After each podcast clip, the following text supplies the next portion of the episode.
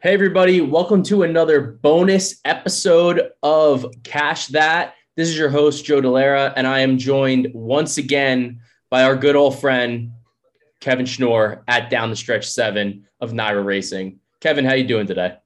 I'm good, Joe. Thanks for having me on again. Yeah, dude. Uh, look, I'm gonna get into it in a minute, but like, I can't believe, like, what the fuck, man? You didn't give us 80 to one Rich Strike to win the Kentucky Derby. I honestly like barely even considered that horse. He, drew in off the AEs, and I like kind of just breezed right past him as the as the 21 drawn drawn in with the scratch, and I I kind of think a lot of other people did it too. I mean, it was it was quite the upset, and it was crazy. You know, on second thought, it's, it's you know he's really tough to have even on a you know third, fourth, or fifth look at it. So a hundred percent. But um, before we get into you know the the horse racing stuff, real quick, I'm just gonna give everybody one NBA best bet for the Western Conference Finals game two. It is going to be Andrew Wiggins over 15 and a half points. The best line is on FanDuel right now. It's got the least juice. Part of why I like this is he's averaging 17 points across five games against the Dallas Mavericks this season. Uh, that's including the postseason, or it, like obviously game one. Um, he's cleared 15 and a half points in four of five games with the one miss at 14. And the big thing to think about here is it's really that his usage changes against Dallas. He's uh, he's got an average his usage rate in the across the five games is 23% which is an uptick off of his 21.6% on the season. So he's seeing a couple more shots getting a couple more attempts here and uh, he's been pretty efficient. He's taken 74 attempts for 45.9% on the season uh, he's going to play the minutes i like it he's a great cut guy especially against this Dallas Mavericks team that's a little bit undersized. So I love Wiggins here. Uh, back him to go over 15 and a half points. So with that, uh, you know, Kevin, w- like Rich Strike, I know like you can't even give it to a, you can't even tell us to include him in an exotic for this for the Preakness because like he's not going to run. Is apparently the deal here, right? Yeah, the the connections decided to skip the the Preakness. Uh, originally, they were actually going to plan on running with us in the the Peter Pan if they had uh, not drawn into the pre uh, excuse me into the into the Derby. And they drew in they ran a, a freakishly you know good race and and, and, and jumped up and, and won the thing. And uh, apparently the horse runs better fresh and, and needs more time in between races. So uh, yeah. they chose to take the untraditional path and and, and skip the race even though uh, you know they could have been a, a triple crown winner so yeah. So you know what I was thinking about with you saying that, you know, like with the horses being fresh, like the turnaround on this is pretty quick. It's what, three weeks? Uh, this is actually only two weeks. Uh, yeah. So is the, that that's like pretty atypical, right? Uh, yeah. Normally uh, horses don't run that often. At least uh, the uh, the grade one and like grade two type. Some of the kind of the bread and butter horses, the open claimers and stuff might might run that often, but the the stakes caliber horses more so run once every six weeks at, at, at best, or you know, sometimes you only see four, four, four or five times a year, just because uh, they just just they just run harder and uh, they make more money when they run, so they don't really have to run as often. Yeah, no, I mean that's a good point. Um, so because really, like I'm looking at the field and we're really only seeing what like Happy Jack and Epicenter are really the only ones that have ran before, or Simplification as well. So there's not Correct. really a lot of there's not really a lot of horses that are running again um, one of well, the you also do have Secret Oath. I mean, she ran in the, the, the day prior in the in the Oaks, but yeah, yeah, so it'd be 15 days for her versus 14 for the other three. Yeah, so I mean, it's it's interesting with Secret Oath, and you know, I, I wanted to get into this too because uh, Secret Oath is obviously a filly, um, and like you know, horse racing obviously very progressive. You know, gender equality here.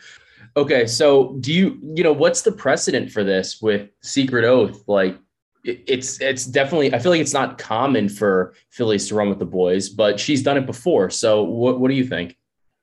Uh, it did also happen back in 2009. You had Rachel Alexandra win the uh, the Kentucky Oaks and and come back in in I guess the 15 days like she's doing and taking on the boys in the Preakness. So I mean, it has happened before. I mean, that was 13 years ago, and uh, I mean, Secret Oath has run against the boys before. She ran actually extremely well in the in the Arkansas Derby, uh, especially if you run uh, watch that race back again. She uh, made a premature move into a into the pace and just flattened out late, and then came back with an absolute monster race in the in the Oaks. So I really don't fault the connections for taking a shot. Um, pre the Pimlico also has uh, kind of the uh, Kentucky Oaks like affiliate uh, race. They have the Black Eyed Susan tomorrow, but yeah. uh, that purse is not nearly as much as the uh, as the Preakness. So uh, you know that's what's why D Wayne Lukas is uh, going to take a shot here. She's uh, in super good form and she's got a big chance in this race.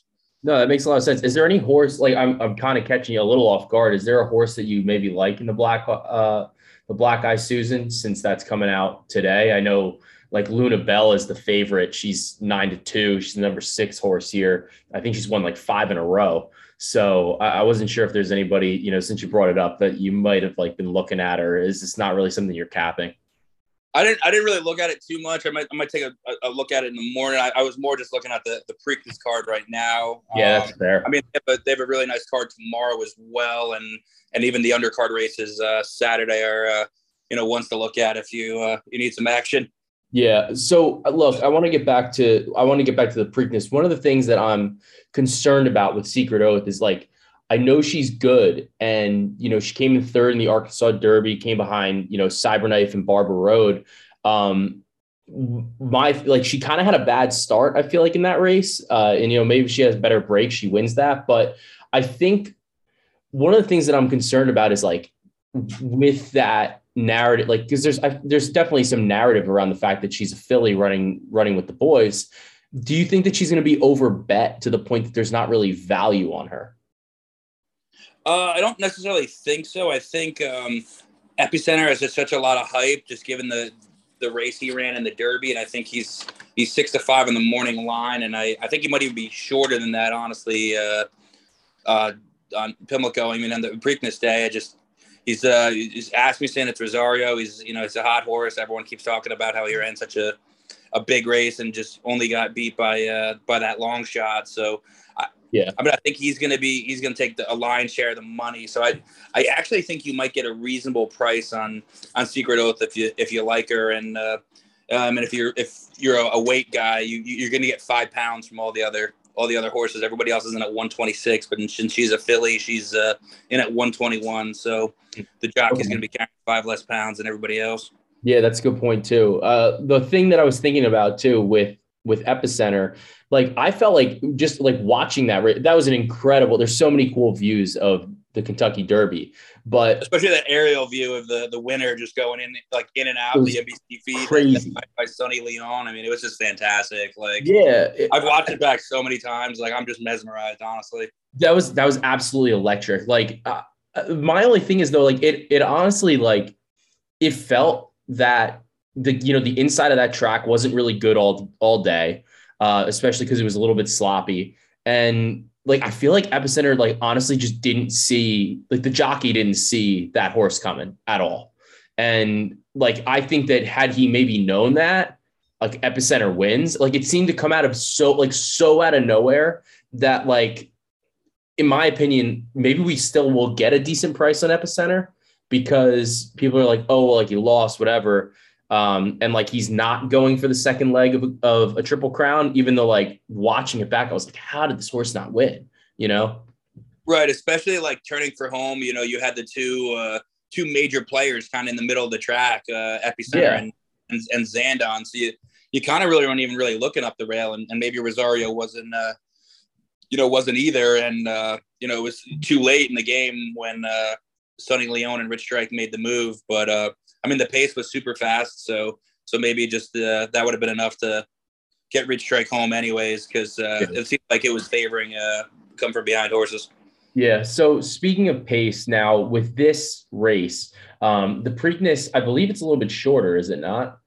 Yeah, it's a mile and three sixteenths versus the uh, the mile and a quarter uh, Derby. So it's just it's a sixteenth of a mile shorter, but it, yeah. it is shorter. Yeah.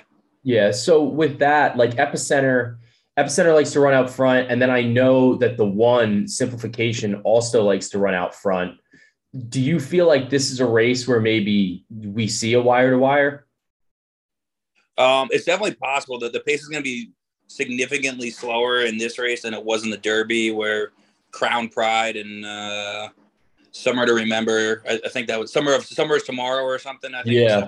They just they just kind of went at it early and really everybody towards the front end kind of kind of backed up. But um, exactly. Um, here, especially with a smaller field, you know, nine horses versus the twenty horses, the uh, the the pace dynamics, I think it it won't be as uh, you know suicidal on the front end. So I think, I mean, I think it'll be fair. I think there are some horses that do want to be forward in here. Yeah. So, um, but yeah, I think you definitely have more of a chance as a, as a front runner in this race than you did in the Derby.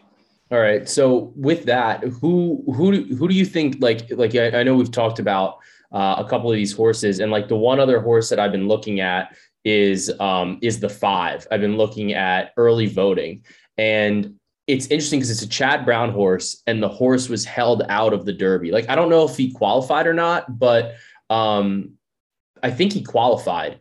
But yeah, was, he definitely could have went if he wanted to. It was, yeah. a, it was a trainer's choice because he's done this before and then i forget who the horse was and he's and they won the preakness um and like he came in second at wood wood memorial. Like is he somebody that you like maybe at the price? Um i think he's gonna wind up being the second choice in here behind epicenter. I mean he's second choice on the morning line and yeah. actually it's a pretty uh accurate line. I think that they kind of have the, the, the rankings of the top three or four uh correct.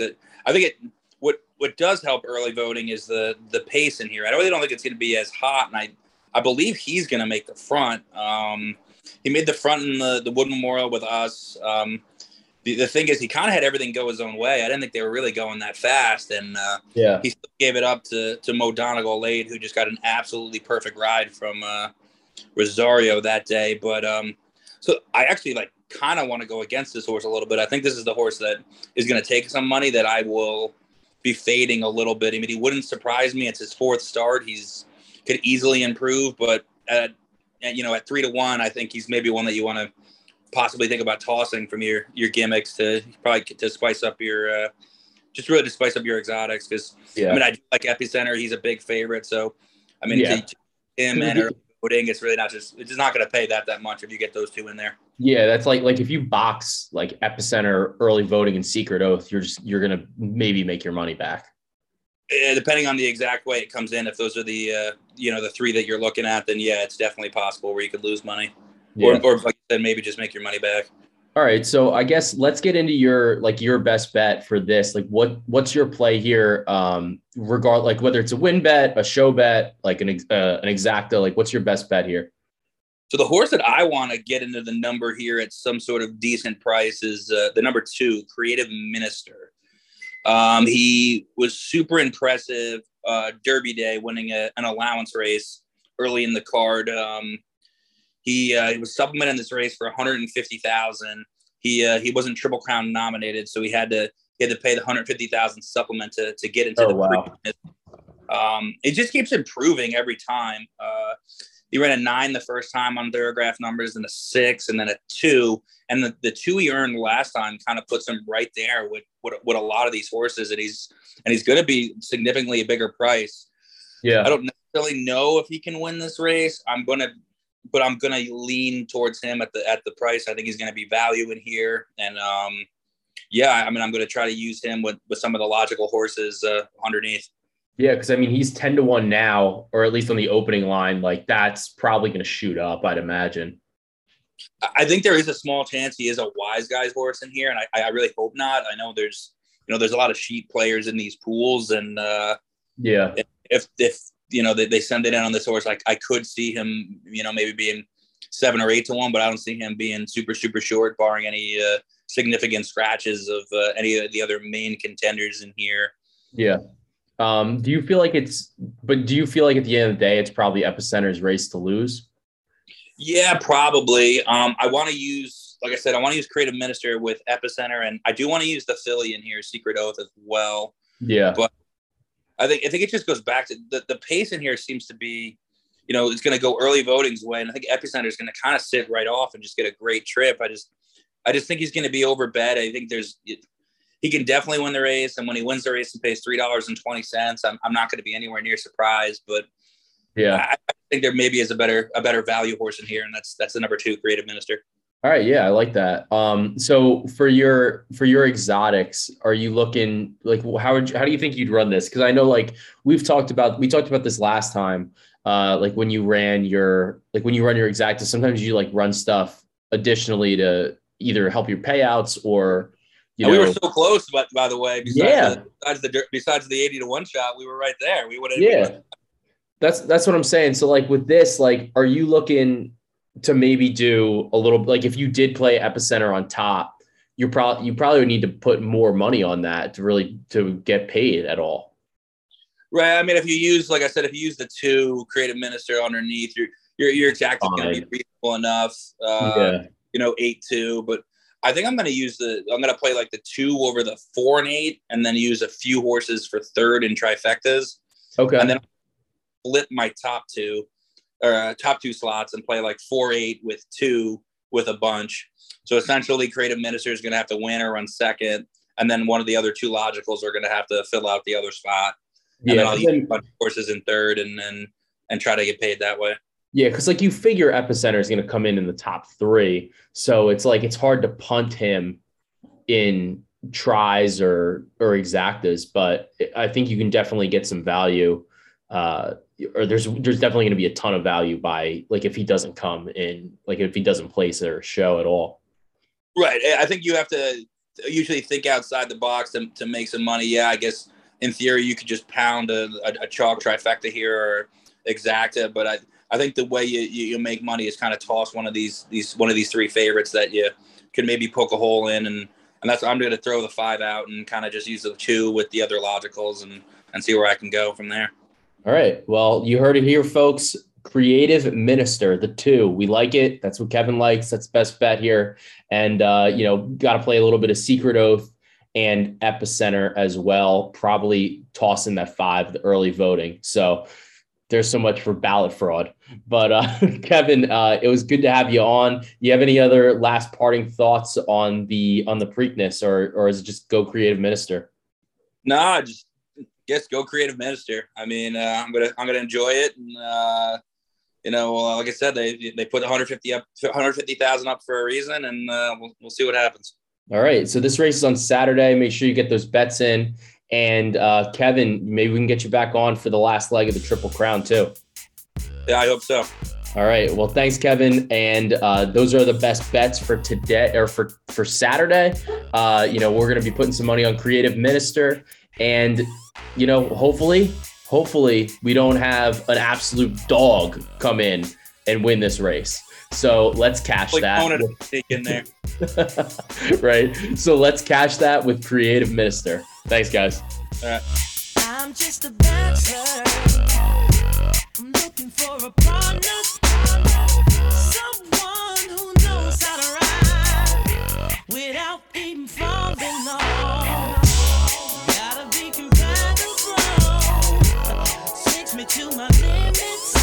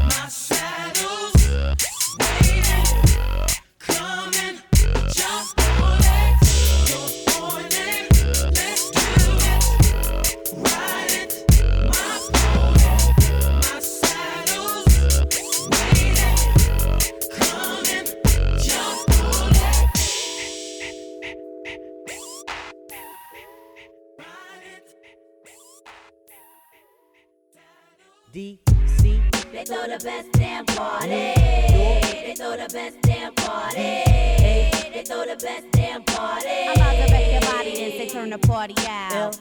They throw the best damn party. They throw the best damn party. They throw the best damn party. I'm about to wreck your body and say turn the party out. Mr. Irvin up in here, aka Magoo. Yo, G, yo, what's up, Rob? What's up, G? One chilling, dog, man. Chilling, man. What's up? Honey's up in this bag. That's right up, up in, man. Yo, man, what's wrong with you, boy? I don't know, man. I'm chilling, man. I don't know about all this. Ah, I know it's up, boy. You looking for that one girl, right? Yup, trying to get that one. I want, no, man, I just want one, man. I'm tired of all this, man. I just want one girl. Say, yo, what's up, baby? Yo, let me have uh two, two of those, two of those Heinekens, yeah, like that. Oh, yo, thank you, man. So anyway, man, what I'm saying is, all these hundreds in here, you can't find you one. You know? I want, dog. I want, yeah. So this is what we're gonna do. This is what we're gonna do. We're gonna slam these right here, and then I'm gonna talk to Tisha Campbell. And you go go Where's she find your over wife. there? Yeah, Yeah, yeah, I'm good. I'm, I'm finding my wife. All right, dog, I'm out. Damn. I'm sick of being alone.